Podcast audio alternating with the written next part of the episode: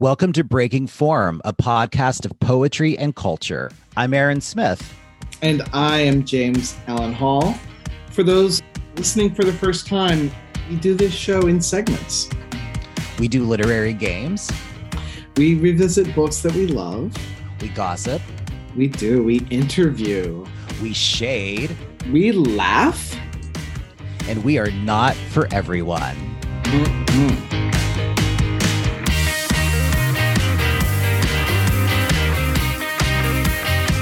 We're going to talk about your new book, Stop Lying, out from the University of Pittsburgh Press. Which literally technically comes out tomorrow. Isn't that amazing? Because, yes. Yeah, because this will release on the 30th and the book comes out on the 31st. And it has been like slipping out. You know, things slip out sometimes. A little nip slip. Yeah, it's been slipping because people have been posting pictures online. And I'm always happy to see that. It's so cool. And I'm very happy to have it out and not have to like proofread it anymore. Mm-hmm. Oh, that's always the hardest part. Or look at it again unless I have to, unless I'm doing a reading. And I want the listeners to know, I told James that I did not want to focus on like the family shit, like when we were talking about the book today, because obviously the listeners know, if they've listened to us, that this is an intense book about family and my mom dying. And I'm like, I cannot sit on here for a while and talk about my mom and talk and cry. You know, well, let's just review for folks who haven't, maybe this is the first episode, right? So yeah, if you had to say like the actions or the plot of the book, I mean, for a poetry book, that's kind of, I don't know, maybe a sin to say, but like, what do you think that this book is about? Well, I think I would think about it more in theme versus so much plot. I mean, there's definitely growing up queer and a fundamentalist Christian childhood. Yeah. There's also this complicated relationship with a mother who was very ingrained in that religion. And then a child, me, you know, who had to find his way out, and his sexuality was really a big reason that he walked away, you know, from that faith. And then also just, you know, a sort of against the norm queer narrative of, you know, we didn't have a simple relationship. There were lies that built up. There was truth that then was lied about again. You know, there's lots of complexity, but how we sort of found our way back to each other when she was dying. You know, we were very close. And I think there's also, you know, there's humor in the book too. You know, I have a poem called Plathaholic, a Party Game. You know, so there's definitely intensity, there's sadness, there are poems that are very important for me personally. I sat in the room where my mom died and I wrote the book very consistently every day. But yeah, so I think that's it. It's called Stop Lying. And I think it also ties into like writing, you know, how we always say like tell the truth, but what does that mean? So there's a lot of levels for me that it sort of, you know, pops and cracks and fires on. But I don't want anyone to be like, oh my God, I'm not going to get the book. They've done nothing but talk about their shitty family relationships for a whole season, because you have two, you know. Oh, yeah. Oh my gosh. And again, there is complex family stuff, you know, so if you're someone who's interested, but there's also, I don't know, there's a part of me that wanted to go back and capture a lot of my sort of quintessential queer identity making stories, you know, things that I still think about, you know, things from my childhood, the first lust, you know, relationships to just, I don't know, you know, sexual awakening, I guess, you know, things like that, and the intersection of sort of like the religion and where those things don't work, you know, or they're not supposed to. So, and I also sort of went, I was thinking a lot about early books that I came to in the 90s. Yeah, I don't mean that I came, that it orgasmed to them. Yeah. Oh, sure. I lined them up with a wall and fire hosed them all down. Here you go, Phil Levine. I still can't get what work is clean.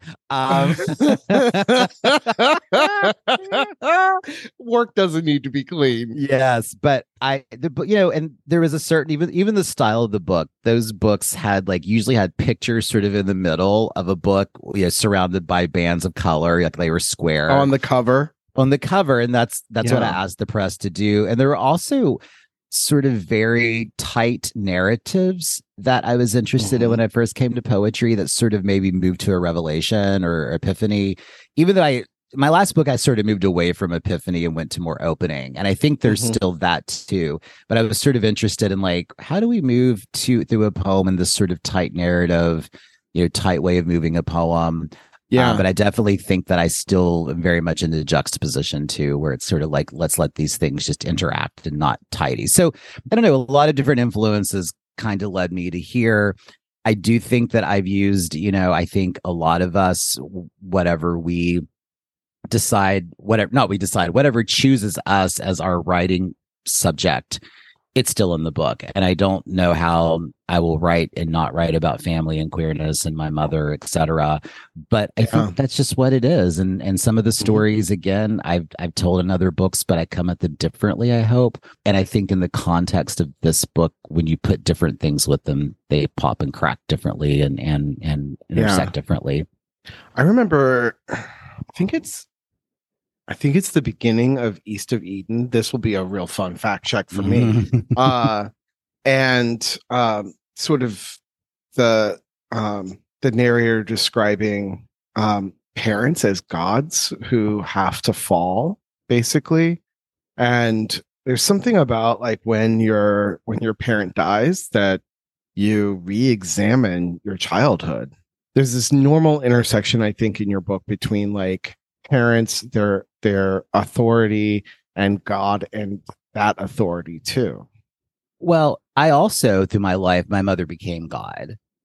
She was the one who said, God says this, God says that, so walking away from faith, it's like she was still there being God, representing that. So as I grew older, there were my 20s when I was angry and I moved far away and I didn't want to talk to them and I was pissy all the time. And then, and then as I got older, reconciling things and then realizing that we were all just going to lie about it after, I feel like I had to come out a lot. I feel like I came out a lot and just kept saying, nope, I don't accept that.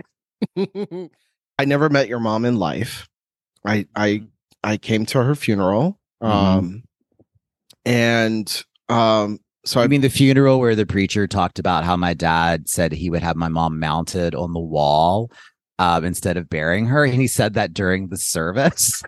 Yes. Such a fucked up funeral. It was such a fucked up funeral. It was also the funeral where after the service, one of the ushers came up and I guess was dismissing people for the last view and getting people out so the family could be, the last moment.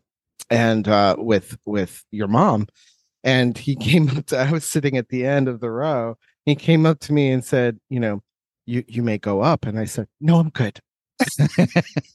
And they're like, I didn't want to actually go away, bitch. It's actually, you will now go up. It's not like you had the option. That's the only exit was by the casket. But he said, may. And so I said, I'm good. And he said it again. I was like, no, I'm good. And that's when our friend Tommy said, James, you have to go.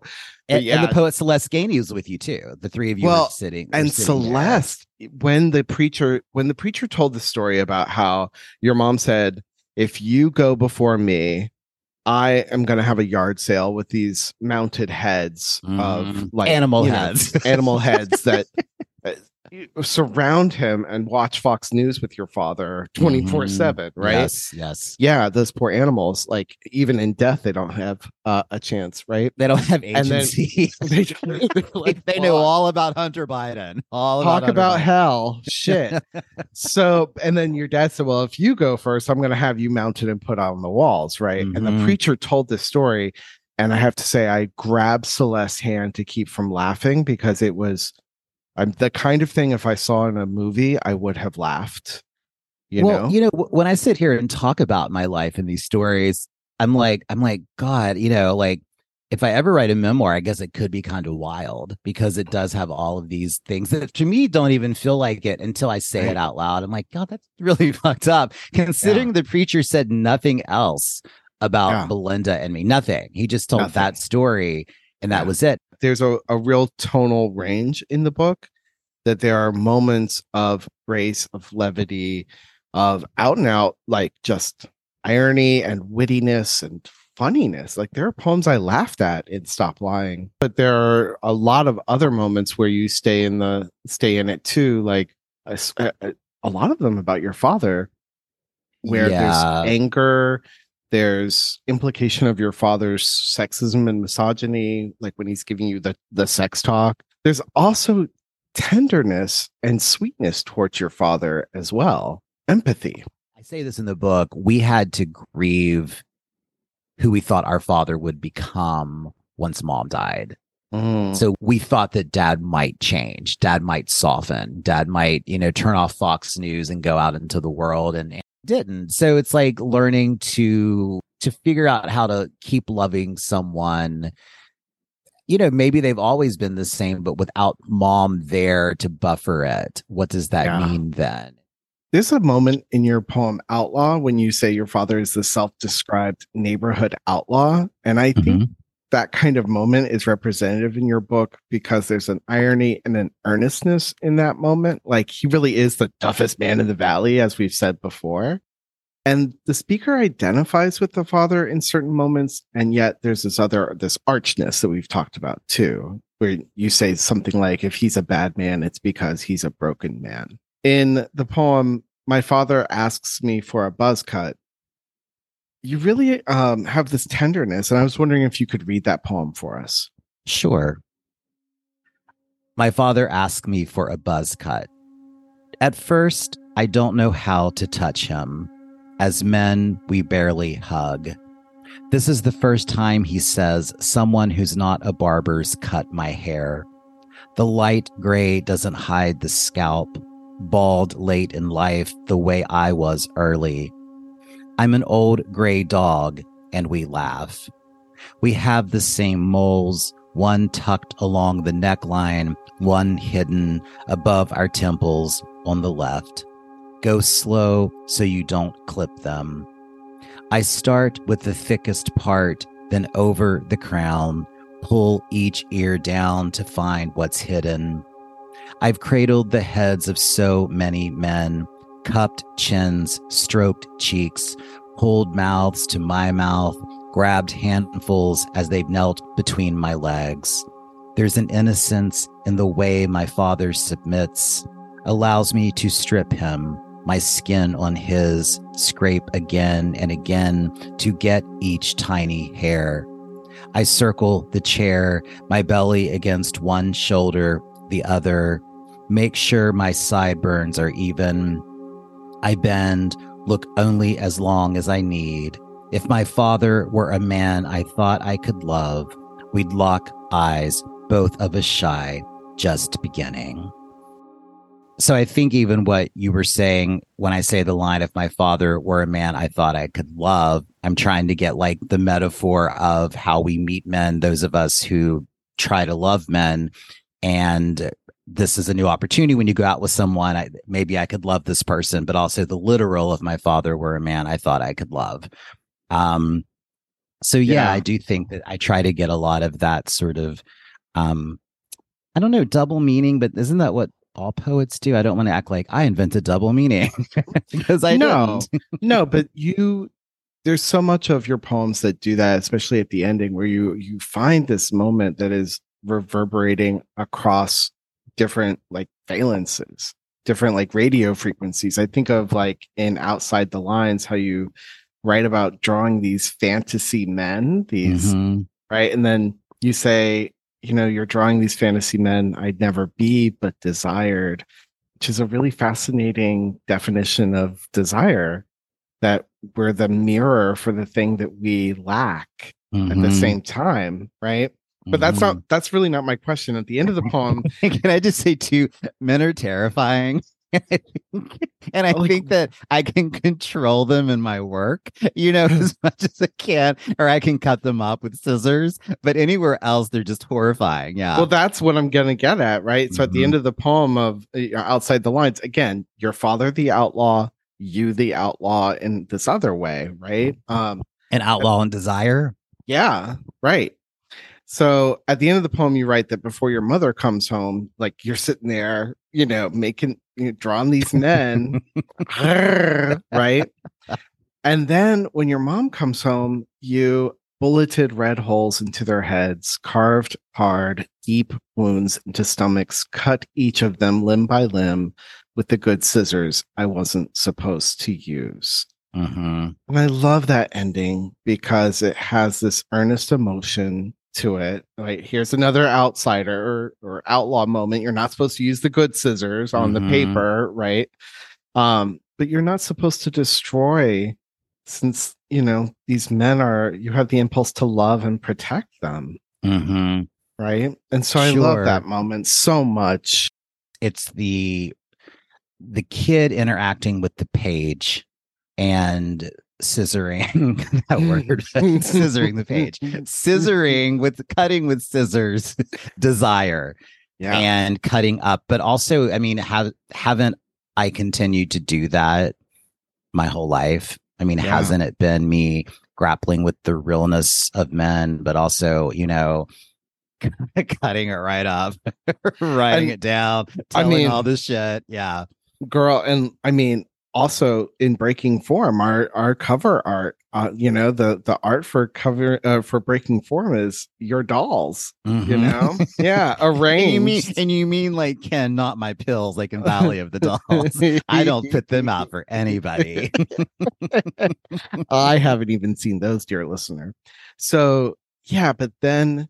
So that's a God, sort thanks of for the psychoanalysis. Aren't you? Yeah, you're welcome. If anyone wants to know what kind of workshop leader I am, it's very Freudian. Yeah.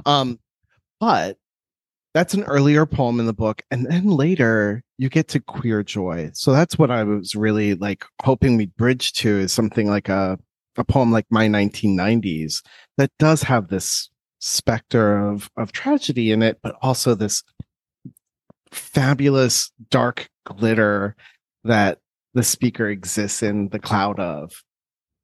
Would you read that poem for us too? Sure. And I want to say too, before I do, I've had a great gay life, you know, and I mean, in so many ways, a great life, but, you know, and I know, hopefully I still have some time, but I am drawn to, as you are, writing about the difficult things, the trauma, those things. I love humor, but the humor is dark too. But this poem sort of falls in the middle of the book. And it was one where I wanted to sort of go back and capture the thrill of being gay in the 90s and the early 2000s. And, you know, I feel like I really lived it up, you know, in such a wonderful way. And as you said, there's definitely some sad things that happen in the poem, but overall, I look back and think, wow, what a thrilling time in my life. So this is called My 1990s. 1. We had to meet guys to see guys. No curated screens. We had to flirt, watch, smirk, suck in our stomachs. We grabbed erections on dance floors, shoved cash into the boots of straight men who danced naked on bars. We sang along to songs we never learned the names of. Once I followed a man with a nipple ring to a tent, and he used his underwear to clean me. Once a man followed me home and opened his mouth when I came. Do you need a condom for oral? The one who said, go wait on your knees, and walked naked through the hall to find me. Winter doorways, slick roads home, no money for taxis. Can anyone drive drunk? Closeted guys, older guys, the physicist on crutches whose prosthesis I carried on our date. And there was a thrill to it. 2. And there was AIDS, friends who got the blood test and wept. Robert shaved his head and hanged himself from the ceiling. Tim worked for a doctor and told us each guy's status. Tim sucked off my friend, though he asked him to stop. Tim flew into a guardrail from what was left of his car. Matt and Brian, Tim and Derek and Tommy, fag hags and drag queens in a leather bar under a railroad bridge. The straight girl who bought us Playgirl while we waited in the car, porn on VHS.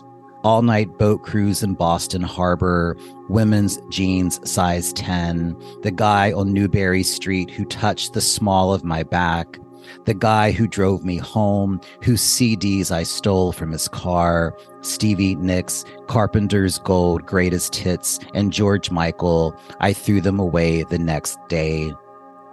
Ecstasy, Vodka, Special K, Becoming a Man, Indigo Girls, Sarah McLachlan, Tori Amos, Queer as Folk, and Poems About Fucking Nobody Would Publish.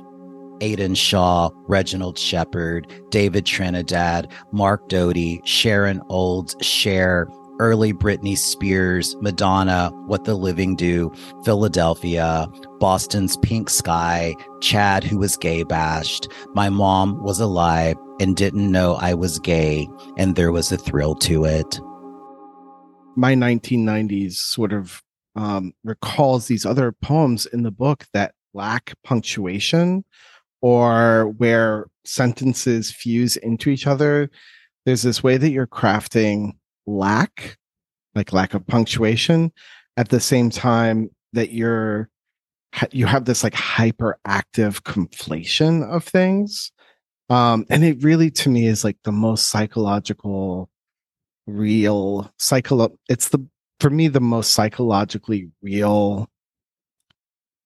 experience of grief. Like there's all this lack, and yet the world just runs into each other. All these borders are gone because someone you love has gone too. And I wanted you to talk a little bit about how you discovered that part of the book, how you discovered that writing those kinds of poems. What I was interested in, sometimes when I look down the page and I see the connective tissue, conjunctions, articles, they start to feel like wasted words, and they start to freak me out that we can't communicate without using them so much. Yet we fill poems up with all these boring throwaway words. So I wanted to see how I could move through a poem losing as much connective tissue as possible, and it still be able to convey what the poem wants to convey. So while I said there are narratives, in the poem, sort of old school narratives, I also was trying to compress and crash the language together. I do feel like it was my language of grief. Now, Paul Monette does a similar thing in Elegies for Raj, and I didn't look back at that book until we visited on the podcast. So, I know it's somewhere in my brain, but there's something about just, can I get to the essential? Maybe that's the question. How much more can I lose and still be a person? So how much language can I lose and still evoke? And how much can I take away and still get the poem to do what it needs to do? So how this game works is I'm going to give you lines from your own poems and ask you if you know the title of the poem. Sounds great. All right. You've spent your whole life trying to write hard truths, but failed your mother when she needed to tell her own. That is from What Is That Song You Sing for the Dead? Yes. Which is a Sufjan Stevens line that I borrowed as a title. And it gets into a lot of music and thinking about my mother and my life through a lens of the music that I grew up with. I just think, again, there it is, like you facing really, really hard truths in this book too. I'm writing a poem that mentions a red wheelbarrow. Fuck off. That is the one. Some days, everything I do, I do. Yeah, I love that moment of like meta consciousness in the poem and your humor there. Oh, I sent that to the New Yorker. Guess what? What? They didn't take it. Fuck off, New Yorker. I knew they would, but it's like the lottery. Yeah. Spent whole life trying to explain. That is from the one called... Is it Closet? Is that what it's called? No, it's called... I think it It's called Nothing Changed. That's it. I think it was called Closet. In an look at that. Isn't it funny how those stick in our heads? Yeah, because I was like, that's it. And I can see it on the page. Yeah, but nothing. Yeah. Right. A body untouched is still a body, I used to believe. That is from Strange Beauty. Almost. Is it? Oh, no, it's the other one. No. It? You got Beauty right. Is it not Strange? Mm-hmm. Oh, this God. Is strange. I know. Isn't it funny? I can't remember. And I'm not high at all. Zero. Stupid Beauty. Stupid Beauty. One of my friends still goes to church. He says it makes him feel better when I go. I feel sadder than I do when I see a clown. Remember the Melissa Manchester song, Don't Cry Out Loud? I wanted to feel baby's pain when she took up with some clown in the circus. I lip-synced it Wednesday nights when my parents let me stay home from church and made myself cry staring into the mirror. That's from Blast. I love that poem, too. No punctuation, a prose poem. That's also, always... When I do a prose poem with no punctuation, it's always inspired by my friend and yours, Maureen Seaton. She's masterful, and I always want to catch that movement. And can you read through the poem and it makes sense without lots of stumbles? This the first part of this is in italics. Did I really tell you to get AIDS and die? Yes, I said, and that if I were gay, you'd want to put me on a bus and never see me again. Then silence. That place we always return to, but somehow this time new. What's sad is your multiple poems and books. It's such a painful, awful childhood memory that I can't stop writing. Like I keep thinking, I'm not going to say it. And then it was so significant. But it's from After My Mother Apologizes for My Childhood, We Go to Brunch. Yes, indeed it is. Yeah. And I think that's a very different poem than the ones that where that memory has showed up in before. When that comment is revisited, there's some new information that shows up from where it was mentioned in other books. I think about that poem all the time. I remember when I was young in West Virginia, leaving into a life I believed I would be happy in. That is from a poem that is called Untitled. It is, indeed, which I love the fact that it's called Untitled. So much about this book is also about like the scripts that we think that we inherit and how queer people don't inherit those scripts and have to reimagine and revise them for themselves. Yeah. Yeah. I didn't say it was a perfect ending. That's from Happy Ending. And we all need one of those. We all really do. Let's record this bitch. Let's do it. Here's the passage from East of Eden. When a child first catches adults out, when it first walks into his grave little head that adults do not always have divine intelligence, that their judgments are not always wise, their thinking true, their sentences just, his world falls into panic desolation. The gods are fallen and all safety gone. And there is one sure thing about the fall of gods. They do not fall a little. They crash and shatter or sink deeply into green muck. It is a tedious job to build them up again. They never quite shine, and the child's world is never quite whole again. It is an aching kind of growing. It's beautiful. And then we talk about Paul Monet's book, Love Alone, 18 Elegies for Raj. It was published by St. Martin's. It was. Yep, indeed.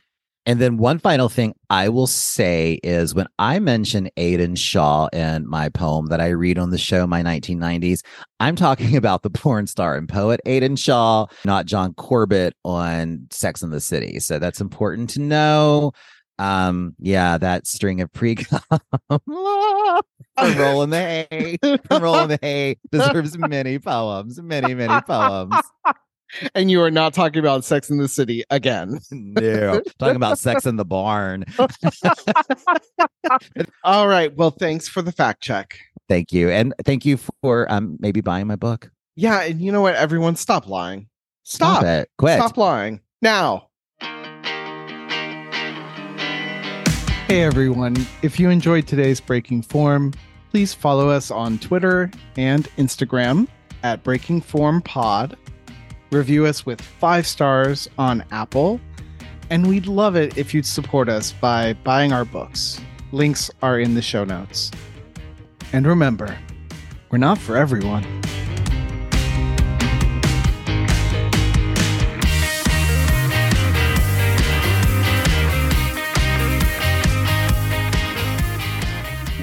I didn't say it was a perfect ending.